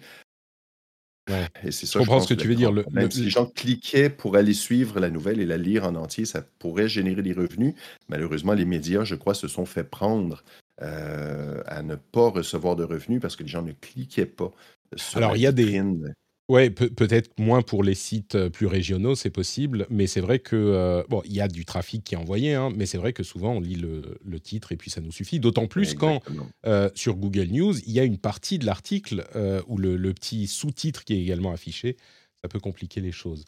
Bon, ce, qui, ce que je retiens, c'est que il faut des revenus différents pour la presse et surtout, comme tu le dis, comme tu l'as évoqué, la presse est importante. Donc, euh, à un moment, il y a une question de, euh, de comment dire, est-ce que c'est juste, est-ce que c'est équitable, est-ce que c'est... Euh, ces questions sortent presque de nos considérations parce que ce qui est sûr, c'est qu'il faut que la presse continue à pouvoir vivre et c'est ça qui est en jeu là. Donc, bon, écoutez, on va clore cette petite partie sur les trois sujets à retenir et on va euh, enchaîner avec des sujets un petit peu plus traités un petit peu plus rapidement. Avant ça, je voudrais vous rappeler que pour que ce site continue à exister, ce site, ce podcast continue à exister, il faut aussi qu'il rentre des revenus et donc c'est le moment que vous attendiez tous, tous et tout où je vous dis Cling Patrick. Qu'est-ce que ça veut dire Cling Patrick? Cling Patrick, c'est quand vous rentrez chez vous vous mettez les clés dans le bol, et là vous dites Ah merde,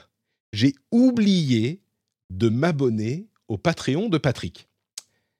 Et là, qu'est-ce que vous faites? Vous vous précipitez sur l'ordinateur multimédia qui est dans le salon euh, et vous vous jetez sur euh, le navigateur et vous tapez l'URL euh, patreon.com slash rdvtech et vous vous abonnez tout simplement pour une somme modique si vous en avez les moyens bien sûr et vous avez non seulement des petits contenus bonus, non seulement euh, vous rejoignez la famille, des, la famille des patriotes. Oui, je dis l'ordinateur multimédia parce qu'on parlait des Skyblog, tout ça, c'est l'époque, hein, un, petit peu, un petit peu avant. Et euh, en plus, vous avez la, fierté, le bonheur de participer au soutien de ce podcast. Euh, j'espère que vous appréciez. Si vous écoutez encore, a priori, ça vous plaît un petit peu. Donc, patreon.com slash rdvtech. Quand vous arrivez chez vous, cling les clés dans le bol. C'est, j'essaye d'insinuer, non, de d'inculquer un réflexe pavlovien. les gens qui écoutent cette émission, c'est eh, des années de marketing, hein, les gens qui écoutent cette émission ne peuvent plus poser aucune clé dans aucun bol sans penser à moi. Je ne sais pas ce que ça veut dire, je ne sais pas si c'est bien, mais en tout cas, c'est comme ça. Même quand ils ont déjà payé? Même alors, ceux qui ont déjà payé, figure-toi, ont un flux sans pub et sans cette promo au milieu. Donc, ils n'entendent pas le Ah. conditionnement. Mais je, je sais de sources sûres Ou elles que sont libérées de, Mais- mais- libérées de, de tu la malédiction du cling. de la malédiction du cling, mais en fait, il y en a qui, euh, pris au piège, emprisonnés par euh, mon conditionnement, continuent à écouter le flux public. Vous pouvez lever la main euh, dans la rue, là, ou dans le métro. Continuez à écouter le flux public, rien que pour avoir ce petit moment où je parle du cling. Donc voilà, c'est pour vous spécialement. Cling, cling, patreon.com slash rdvtech. This is Paige, the co-host of Giggly Squad, and I want to tell you about a company that I've been loving, Olive and June. Olive and June gives you everything that you need for a salon quality manicure in one box. And if you break it down, it really comes out to $2 a manicure, which is absolutely insane. It's also so easy to get salon worthy nails at home with Olive and June. The difference between how your nails used to look when you did them yourself and now with the Manny system is a complete game changer. The best thing about Olive and June too is it's a quick dry. Dries in about one minute, lasts for five days, and full coverage in up to one to two coats. Visit oliveandjune.com slash perfectmanny20 for 20% off your first system. That's oliveandjune.com slash perfectmanny20 for 20% off your first system. Say hello to a new era of mental health care. Cerebral is here to help you achieve your mental wellness goals with professional therapy and medication management support. 100% online. You'll experience the all new Cerebral Way, an innovative approach to mental wellness designed around you. You'll get a personalized treatment plan from a therapist, prescriber, or both in a safe and judgment free space. Your cerebral therapist or prescriber will outline a customized plan with clear milestones along the way so you can get to feeling your best. With Cerebral, you're not alone in your mental health journey. We're here to empower you to live a fulfilling life. So take that first step towards a brighter future and sign up today at cerebral.com slash podcast and use code ACAST to get 15% off your first month. Offer only valid on monthly plans. Other exclusions may apply. Offer ends July 31st, 2024. See site for details.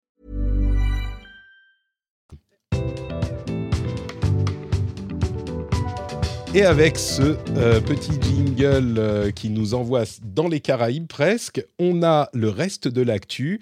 Allez, on va aller euh, un petit peu plus vite parce qu'il y a plusieurs sujets à traiter. D'abord, Meta pourrait publier, pourrait rendre public, comment dire, pourrait, oui, publier son application qui va entrer en compétition avec Twitter mi-juillet. Donc ça arrive, ils sont en train de d'essayer de- d'obtenir la participation de grandes célébrités. Ils le- C'est marrant, ils le vendent comme une plateforme euh, un peu comme Twitter, mais qui serait gérée sainement. J'aime beaucoup cette euh, manière de présenter le truc. Ça reste Oui, Facebook. C'est un hein, vrai argument, hein, parce que les célébrités ont toutes quitté Twitter. hein.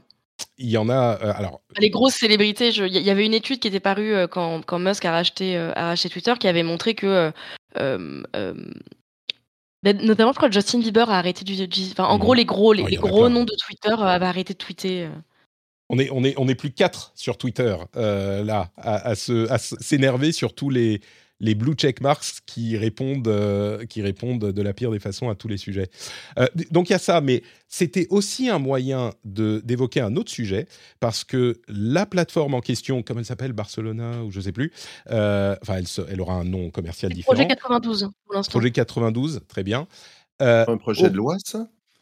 Alors il y a Au Canada, au a- tout s'appelle projet quelque chose. La, loi exige euh, que Meta fasse une alternative à Twitter pour qu'on ait effectivement une alternative. Mais ce qui est marrant, c'est que, enfin, marrant, il y a une chose que je note, euh, c'est que d'une part, ce projet tournerait sur Mastodon, sur la plateforme Mastodon, mais Oh. il y a énormément de euh, gestionnaires, de gens qui gèrent la plateforme Mastodon, qui ont signé un pacte anti-Meta. C'est-à-dire qu'ils ont dit, Hmm. si Meta lance cette plateforme, nous, on va la bannir de notre euh, Instance. plateforme à nous, de notre instance exactement sur Mastodon. Parce que dans le fait divers, dont on parlait la semaine dernière, chacun peut décider quelle instance il accepte dans son euh, environnement, parce qu'elles sont toutes connectées. Et il y en a plein qui se mettent à signer ce pacte anti-Meta en disant, bah, nous, on ne voudra pas de celle-là.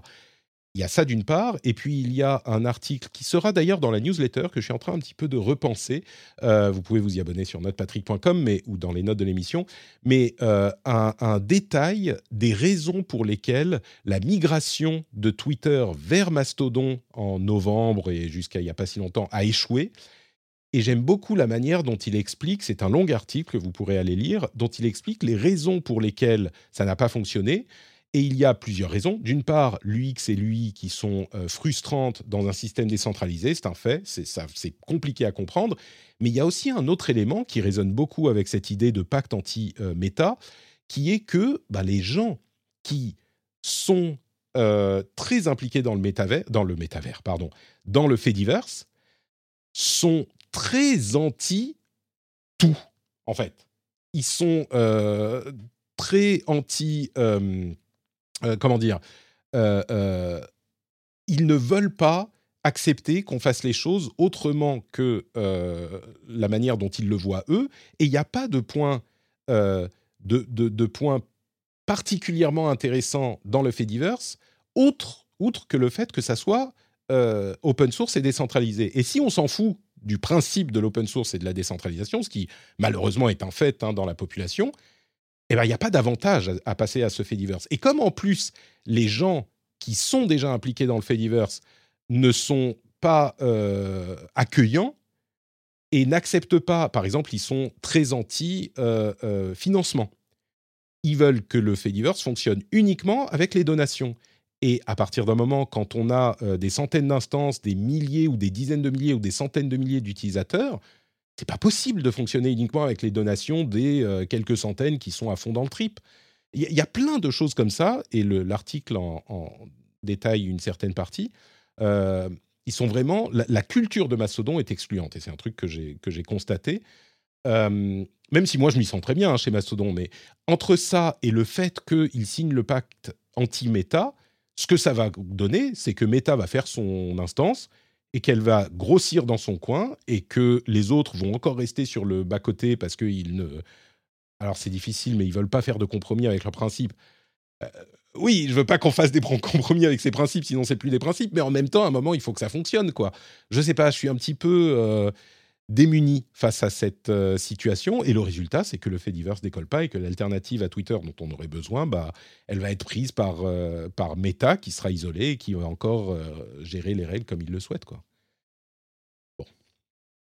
Est-ce qu'on va recréer la magie de Twitter? Est-ce que c'est nécessaire en 2023, ah, bientôt 24? Est-ce qu'on peut recréer la magie des, des euh, skyblogs? magie-là. Exactement. Donc, une fois qu'on a créé, Twitter est arrivé à un certain temps, c'était des messages courts, maintenant de plus en plus longs. Ah, euh, à quelque part. Euh, bah, disons que Vas-y, vas-y. Moi, je pense qu'un réseau social, c'est à la fois euh, un ensemble de, propriétés techniques. Donc, euh, typiquement, quand on parle de Mastodon, le fait de soit décentralisé, c'est un aspect technique, mais c'est aussi euh, un ensemble de choses humaines, notamment qui on y retrouve. moi, personnellement, je me sens bien sur Mastodon, mais parce que j'ai déjà dans ma, vie courante une, sociabilité qui est très tech, qui est très nerd, etc. Et du coup, bah, je retrouve des gens qui m'intéressent là-bas. J'ai plein d'amis qui ont essayé de faire ce switch et qui sont pas restés, pas à cause de la communauté de Mastodon, mais parce parce qu'ils n'ont pas retrouvé les personnes qu'ils ou elles voulaient retrouver.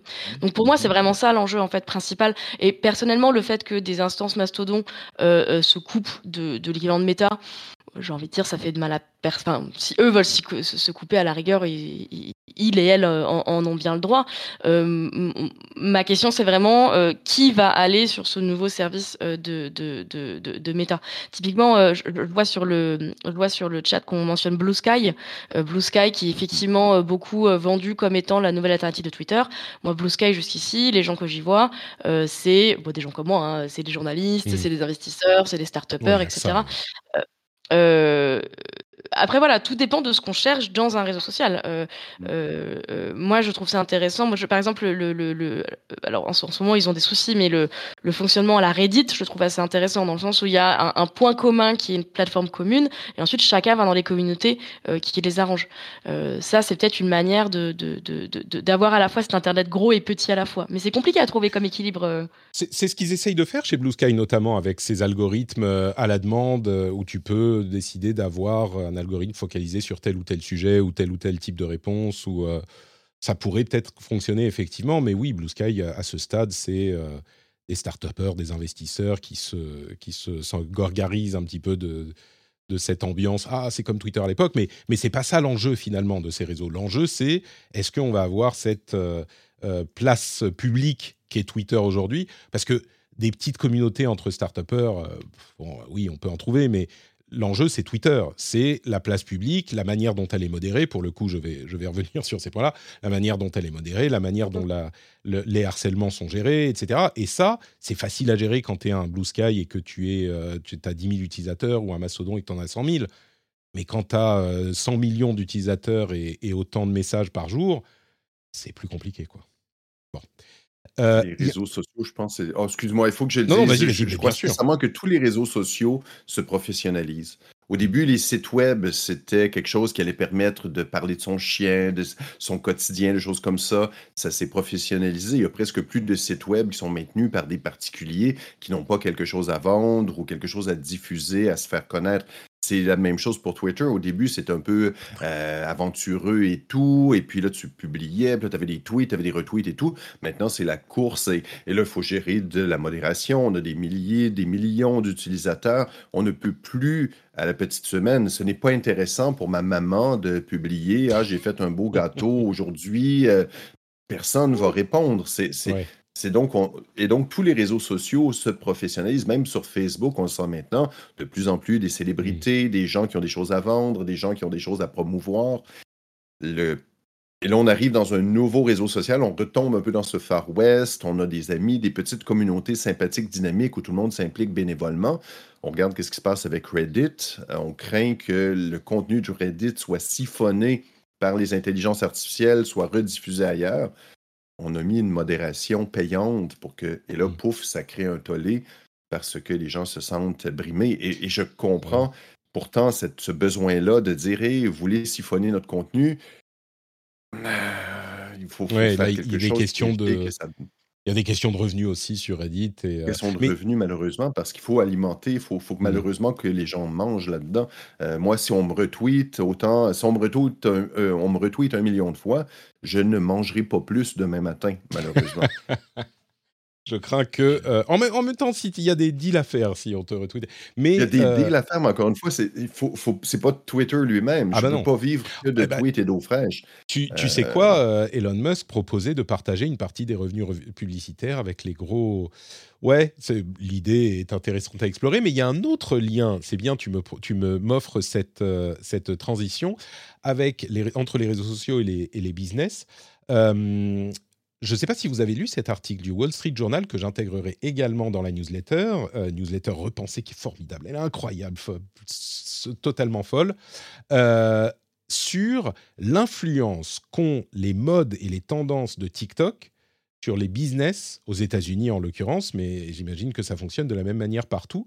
Euh, il y a des exemples absolument saisissants, comme par exemple un chef un chef, un cuisinier sur TikTok qui a lancé une euh, mode ou qui a présenté une sauce particulière qu'il avait fait avec des ingrédients de Chipotle que énormément de gens se sont mis à euh, demander chez Chipotle, tant et si bien que Chipotle a été obligé de proposer cette sauce par défaut euh, à ses utilisateurs, à ses clients,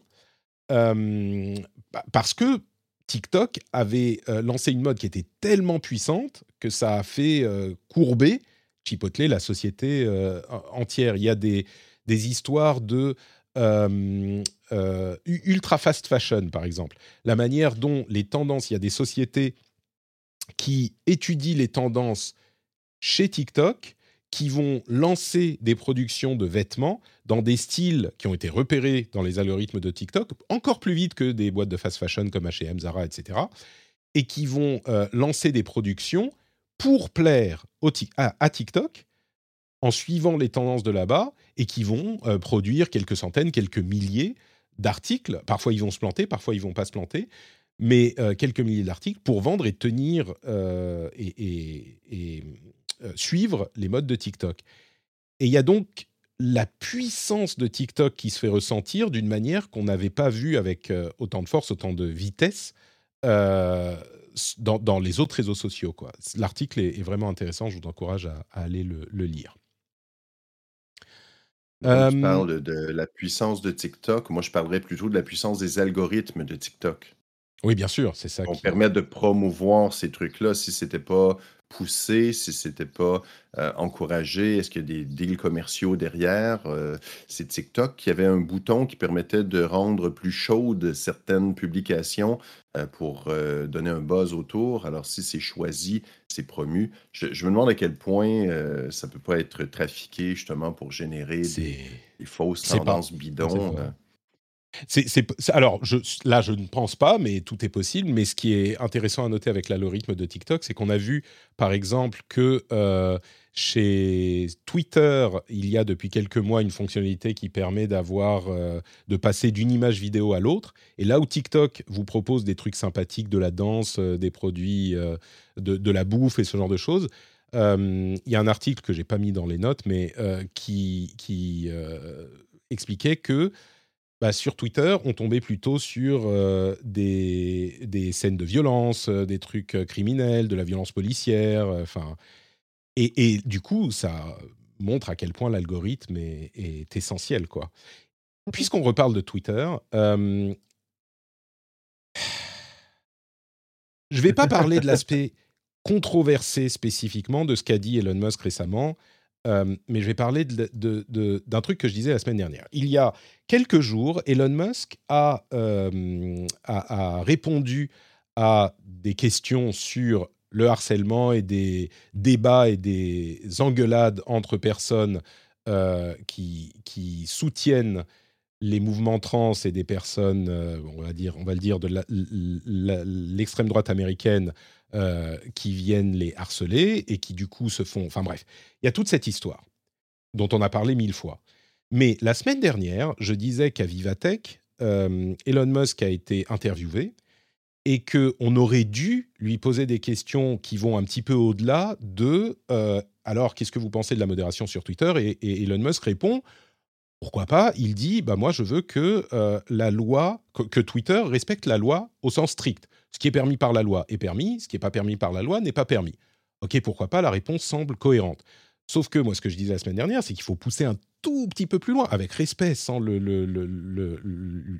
comment dire, sans le piéger, mais pousser un tout petit peu plus loin en disant, ok, mais donc est-ce que ça veut dire que Twitter n'ira jamais au-delà de ce que demande la loi dans sa modération? On sait bien qu'il n'y a pas un juge derrière chaque tweet, et que donc interpréter la loi, ça revient forcément à quelque part aux équipes de modération de Twitter.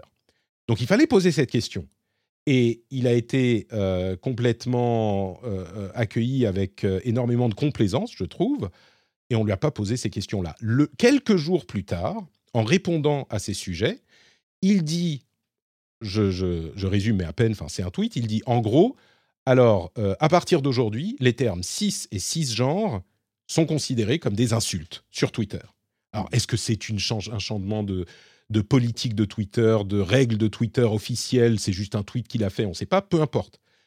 Le truc que je note, au-delà même de la controverse sur la question de, euh, du débat euh, du, droit des personnes trans, ce qui est hyper important à noter dans la manière dont Twitter est géré, qui peut mener à des problèmes pour ces personnes et pour plein d'autres personnes, c'est que on ne peut pas le laisser dire on va suivre la loi sans poser de questions à la suite et ensuite voir ah bah oui mais maintenant moi j'ai décidé que parce que ça me plaît pas euh, si c'est une insulte.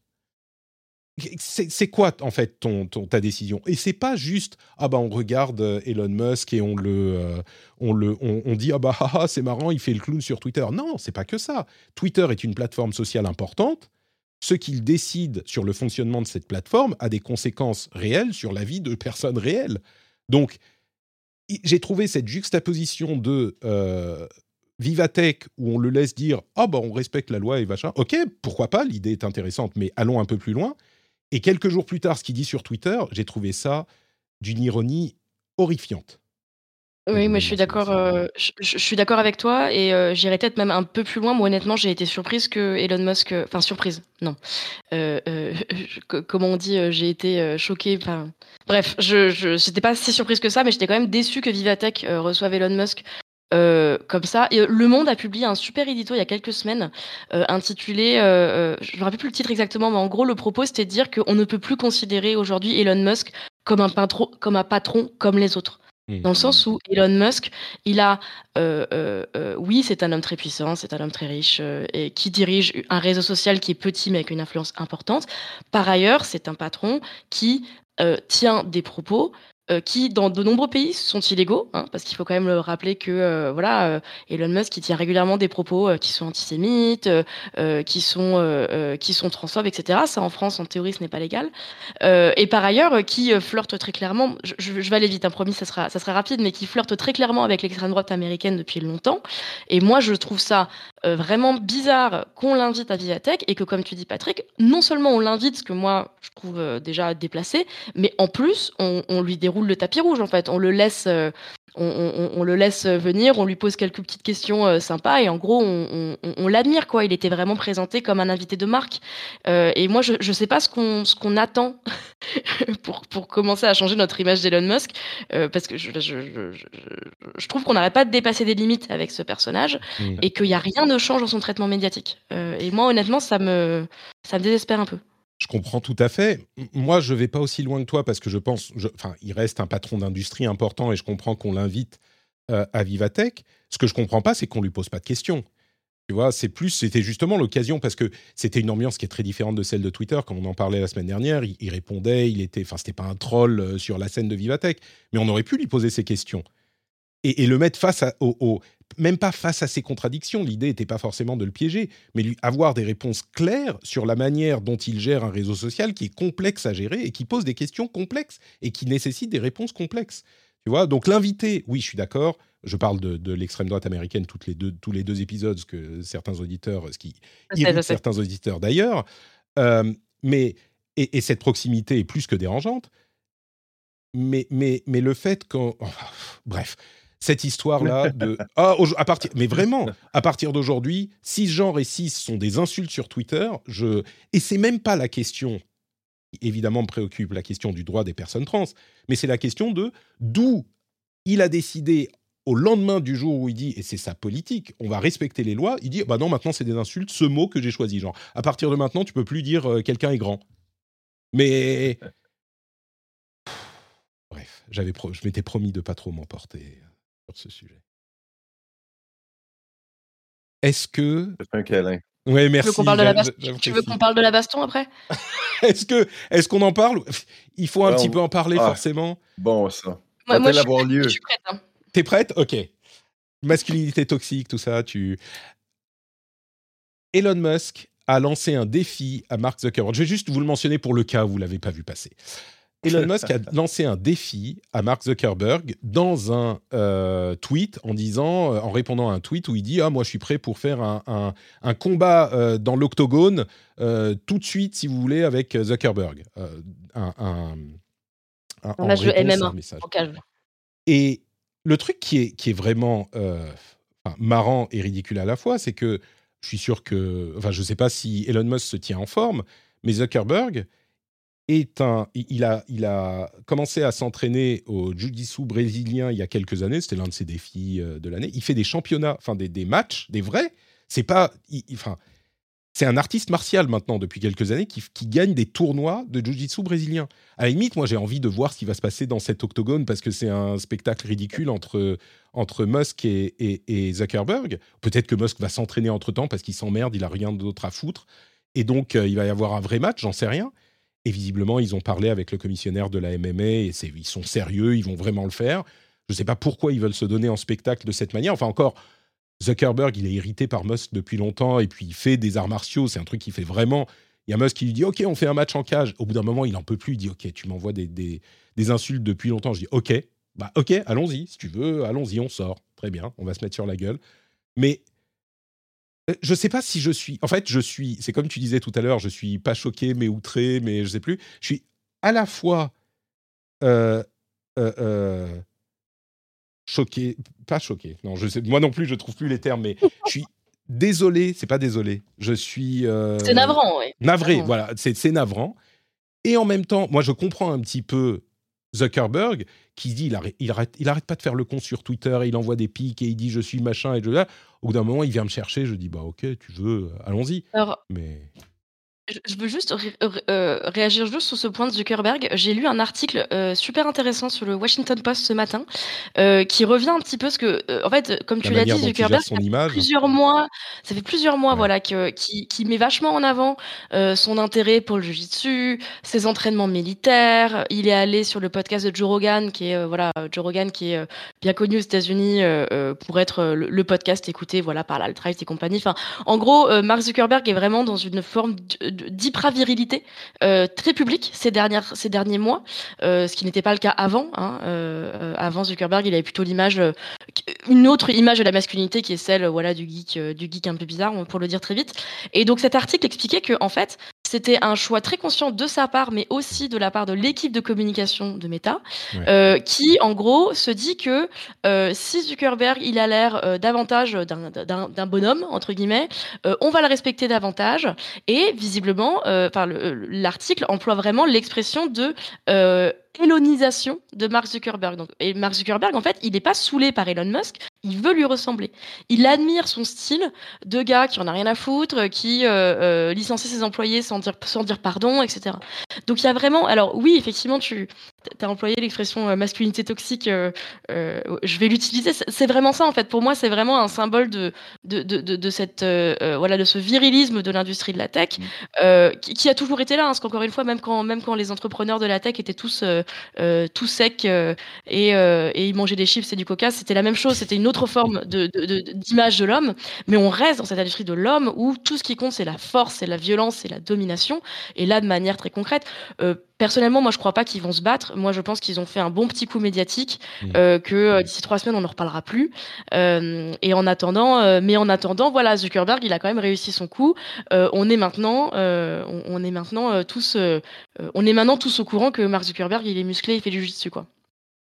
Je ne peux pas te, te donner tort. Euh, c'est, c'est... Je ne suis pas convaincu. Moi, je pense qu'il va aller draguer les fans de Musk parce qu'il se rend compte que dans la, dans la tech, euh, ça compte aujourd'hui et on peut plus juste être euh, le, le nerd robotique qu'il était.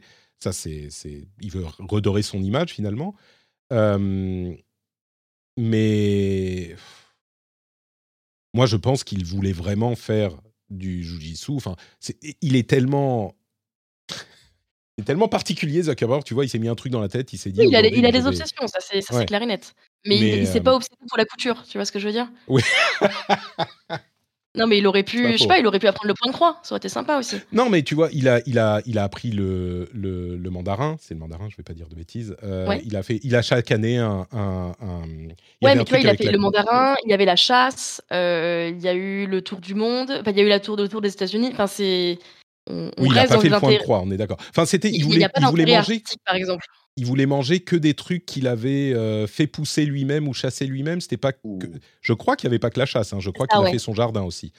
Mais, euh, mais oui, bon, c'est sûr que effectivement, euh, le, le, MMA, c'est pas non plus le, le, truc le moins viril qui soit. Bon.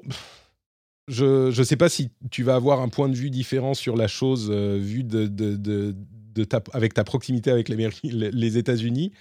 Euh, Pascal, mais bon, moi, ça me. À la fois, ça me désole, voilà, c'est ça le terme que je cherchais. Ça me désole, mais je peux pas m'empêcher de dire que je suis un peu curieux quand même, quoi. Je... Non, c'est très, c'est évident, c'est comme un accident de voiture. Ah, ah, c'est un peu ça. C'est dégoûtant, mais on peut pas s'empêcher de ralentir pour regarder. Euh, je pense qu'on est dans l'information spectacle. Je pense que de faire ce genre de nouvelles-là, c'est ça qui, euh, chaque tweet d'Elon Musk un peu étrange était commenté, commenté, commenté. Euh, Zuckerberg avait une image de robot très froid. on l'associait à, Data dans, Star, Star, Trek. Oui, tout à fait, moi, je pense qu'il devrait s'humaniser. Je pense qu'avec ses défis de l'année, il tentait de s'humaniser. Là, je crois qu'il est dans une phase de virilisation, ce qui n'est pas nécessairement euh, l'idéal, mais je crois qu'il tente de, de, de s'afficher comme une personne socialement euh, intéressante et fréquentable. Malheureusement, le courant est dans le, le, le, Joe Rogan, dans le truc comme ça. Donc, oui, le MMA. Moi, je pense peut-être simplement une façon de se mettre en forme au départ, mais oui, ça devient une façon de, de taper physiquement sur les gens. Et tout ça dans un contexte où on tente de modérer les réseaux sociaux parce que ça dérape dans la violence verbale. Et là, on s'en va dans l'enflure de violence physique pour régler des conflits. Je trouve qu'on donne pas un très bon exemple. L'un va avec l'autre. Hein. Et c'est ça, c'est ça. Et les deux devraient faire preuve de jugement et justement se dire, on va se faire euh, un gros câlin, on va faire un truc pour une œuvre de charité, on va faire. ah bah ils vont certainement, tu vois, on va. On va, je sais pas ce que. Ça risque de virer en spectacle où euh, ils font un truc euh, genre catch et puis ils vont en faire payer très cher les. C'est beaucoup à la mode par ailleurs. Hein. Il y a beaucoup de youtubeurs qui font ça maintenant. Il y a pas longtemps, j'étais aux États-Unis, j'ai vu le Logan Paul oui. faire du catch. Enfin bon, Ouais, je veux pas le condamner pour le principe, mais clairement, c'est c'est pas c'est pas une très belle image. Je pense que la conclusion que vous que vous donnez tous les deux et que tu donnais Pascal, je pense que ça manque de câlins tout ça et que ils auraient il manque peut-être de câlins de leurs de leurs parents tous les deux euh, oh, et oh, que oh. ça ça ça pourrait arranger bien des choses de se poser un peu. Est-ce qu'on fait un défi câlin? Je, pense qu'on va eh. faire un défi câlin. Toujours partant. Patrick, je te défie. Je te défie. J'ai envie de te câliner, Patrick. Qu'est-ce que tu réponds Pascal, le jour où tu passes euh, par chez moi, ça sera câlin parti avec plaisir. Je sais que je suis. Euh... Moi, j'ai parlé de point de croix, hein, j'ai pas parlé de câlin. Hein. non, non, non, non, écoute, euh, c'est sûr, c'est sur participation volontaire, consensuelle, respectueuse. c'est vraiment ça. Donc, c'est le, toi, c'est tout le contraire. Mais tu vois euh. que j'ai, médiatiquement, je suis pas certain que ça va faire la une des journaux. Hein. Les le câlin. vont-ils se câliner? Non, mais Zuckerberg et, Zuckerberg et, euh, et, et et Musk euh, qui font un câlin ou un concours de points de croix, peut-être que ça pourrait euh, e-, effectivement faire des, gros titres. Euh, on va conclure avec quelques infos légales encore. D'abord, l'Union européenne a établi un, un, projet de loi qui s'appelle le European Media Freedom Act, qui a été dénoncé par de nombreuses associations, notamment de journalisme, pour un point précis elle euh, permettrait à des gouvernements de mettre sur des téléphones de journalistes des spyware, des logiciels espions, ah. dont très spécifiquement euh, le problème, l'un des problèmes qui est pointé du doigt, c'est que ça pourrait avoir un effet, alors comment on dit, un chilling effect, un effet refroidissant sur les lanceurs d'alerte. C'est-à-dire que si un lanceur d'alerte se dit ma communication avec un journaliste n'est plus à 100% euh, protégé par la loi et par la technique, euh, et bah du coup, je vais juste pas aller voir les journalistes, et donc ça peut avoir un effet euh, néfaste sur ces points-là. Donc, je voulais le mentionner. L'Union européenne et les États-Unis semblent être en train de réfléchir à la possibilité de séparer le business pub de Google du reste de l'activité de Google. C'est un souci euh, qui est de plus en plus important pour tout un tas de raisons. Enfin, on connaît le, problème de la taille de Google et euh, le problème de sa mainmise sur le business de la pub. Et donc, des deux côtés de l'Atlantique, on commence à réfléchir à un possible, une procédure pour séparer la partie ad tech de Google du reste de son activité, ce qui est ce qui est intéressant, c'est que la partie ad tech de Google, c'est la seule partie qui fait de l'argent, à peu de choses près. Donc euh, Google, c'est une agence de pub. Au niveau business, c'est que ça. Donc c'est pareil, je ne sais pas à quoi ressemblerait ce qui reste. Quoi. Euh, et à côté de ça, il y a Thierry Breton qui est allé euh, en Californie pour parler du Digital Services Act au, bah justement, Elon Musk et Zuckerberg et d'autres. Et étrangement, quand on a euh, le, proviseur qui vient dans la classe, bah, tout le monde est beaucoup plus gentil que euh, quand on fait le fanfaron sur Twitter. Thierry Breton, qui n'est pas le premier à ouvrir sa gueule pour condamner les, les frasques des uns et des autres, euh, a, eu l'air de dire que bah, ils sont tout à fait prêts à collaborer, tout va bien, ils vont faire les stress tests, ils vont bien travailler ensemble. Après, on verra si ça se passe bien comme ça, effectivement. Mais, euh, Thierry Breton avait l'air de dire oui, bah, là, il, bosse avec nous. Donc, euh, bon, là, quand l'Union la, l'Union européenne euh, tape du poing sur la table, les choses se passent un petit peu mieux. Et je crois qu'on arrive au bout de cet épisode passionnant du Rendez-vous Tech. Merci à tous les deux d'avoir été avec moi. merci d'avoir partagé vos expertises et vos idées. On va se quitter là, mais avant, j'aimerais que vous me disiez où on peut vous retrouver si on veut prolonger euh, l'expérience. On va commencer avec Pascal. Où es-tu sur Internet? Dis-moi tout. Partout. Partout. Magie, la dématérialisation. Je suis partout sur Internet, Où sur que nous soyons, Facebook. Nous pouvons avoir un, un- Si, est-ce que tu utilises encore Twitter, Pascal? J'utilise, écoute, rarement Twitter. Je suis Ah. un peu old school. Ces temps-ci, je me suis. Évidemment, je suis toujours un, un réseau social en retard. C'est pas ma, ma Hmm. force. Donc, sur Euh, J'ai Facebook. découvert Reddit récemment. Ah, Et euh, là, boum, tout devient noir. Tout de suite, je oh non, j'ai commencé à m'y plaire et trouver euh, beau, euh, une belle façon, des belles communautés. En tout cas, certaines sont assez intéressantes. Mon site web, pascalforget.com, je suis là. Vous pouvez me commenter, m'écrire. Mon adresse est là si jamais vous avez des questions. Le podcast Une tasse de tech, j'écris pour un magazine qui s'appelle Le Bel Âge. pour les 50 ans et plus, pour les, euh, les gens de l'âge d'or, comme on le dit ici. Euh, je vais faire des émissions à la radio, à la télé, un peu partout. Alors, on peut me trouver. C'est magnifique. J'a- J'allais te proposer le, le Hug Challenge sur, euh, sur Twitter. Si on t'envoie un, un hug sur Twitter, tu sais, un petit emoji comme ça, est-ce que tu réponds avec Oui, un, oui, oui. un hug euh, Avec grand ouais. plaisir. Avec grand plaisir. Et j'espère que ça va faire la une. J'espère que. Lucie, tu vas rediffuser ce grand match, ce grand câlin, ce, ce match qu'on attendait, cet événement qu'on ne retrouvait plus, Écoute, cette réconciliation je entre le Québec et la France. Alors, attends, je fais tout de suite. Hâte. Oh, attends un peu, attends un peu. Il, faut que je- Pascal là, il, faut, il falloir que je trouve l'emoji Hop. qui, qui fait l'inverse. hug. Comment on fait pour faire un hug? Je vais le retrouver. Ah, en vois, attendant, merci, Ah, je suis content. euh, voilà un petit hug à Pascal Forget. Euh, Lucie, où peut-on te retrouver sur Internet? Alors, euh, moi, je suis principalement encore sur Twitter, donc at Lucie Ronfaux, et sur Mastodon, pareil, Lucie Ronfaux, et je suis sur l'instance XYZ. Vous pouvez me trouver assez facilement. Euh, et puis sinon, bah, puisque c'est d'actualité, euh, je, vous invite à écouter ma, série documentaire pour Binge Audio sur les Skyblogs, dont on a parlé en début d'émission. Et puis, évidemment, si, le cœur vous en dit, de vous abonner à ma newsletter. Elle s'appelle Règle 30. Hashtag règle 30. Euh, si vous tapez règle 30 Lucie Ronfaux ou règle 30 Numérama, vous devriez la trouver facilement parce qu'elle est proposée par Numérama, que je salue. Tout à fait, et je suis personnellement abonné et euh, j'a- j'a- j'apprécie de la recevoir chaque semaine. Et je viens d'aller te suivre sur Mastodon également. Ah. Parce que j'utilise Mastodon, c'est juste que je suis. je suis Mais moi j'aime bien Mastodon, ouais. c'est c'est plus lent, c'est plus, c'est plus Hmm. tranquille. C'est pas Lucie Ronfond, c'est Lucie. Ronfaux. Je vais y arriver, voilà. Ça vient Euh, du vieux français ronfard qui veut dire râleur. Voilà. Ah, bah écoute, tout s'explique. On comprend. Non. c'est sorti t'en tout seul. Je suis désolé. Je, tout c'est- pourquoi je t'aime bien, tu vois, c'est que moi, je j'aime bien. Bon. Ça euh, sera notre câlin à nous. c'est Ça très bien, très bien. Patrick Béja, un petit peu partout. C'est notre Patrick euh, sur Mastodon et ailleurs. Vous trouvez euh, tous les liens dans les notes de l'émission, notamment le lien vers le Discord, le lien vers le Twitch, le lien vers la newsletter. Euh, J'espère qu'elle vous plaira, la nouvelle formule.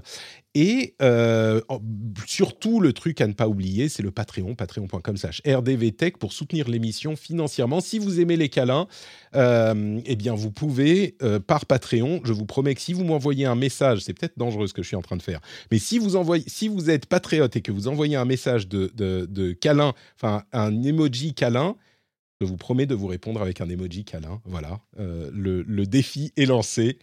Je pense que... euh, Le, le petit cœur. mais seulement les patriotes. hein. Seulement les Non, j'envoie des câlins à tout le monde. Patriote, pas patriote, Twitter, machin. Vous m'envoyez un emoji câlin. Vous savez, je vais vous raconter un truc très rapide. Les Finlandais ne sont pas connus pour être euh, hyper euh, chaleureux. Moi, je viens du Moyen-Orient. Euh, dans ma famille, c'est câlin tout le temps. On se dit qu'on s'aime, on se fait des bisous, machin. L- l- Quand j'ai rencontré ma femme, c'était limite, elle n'était pas très à l'aise pour se tenir la main dans la rue. Ben, je peux vous dire qu'aujourd'hui, ça fait euh, bon, presque 15 ans qu'on se connaît, et avec les enfants et toute la famille, c'est câlin tout le temps, et je t'aime plus que tout, et des bisous et des machins. Donc, euh, et, et je, je peux vous dire que ça fonctionne très bien, et elle est bien plus heureuse aujourd'hui qu'elle ne l'était avant, je pense, j'espère. Donc voilà, les câlins, c'est partout avec Patrick. Je vous remercie de nous avoir suivis, et on se donne rendez-vous dans une semaine pour un nouvel épisode, le dernier avant le break des vacances. Euh, il sera forcément incroyable. Merci à tous. Ciao, ciao. Au revoir.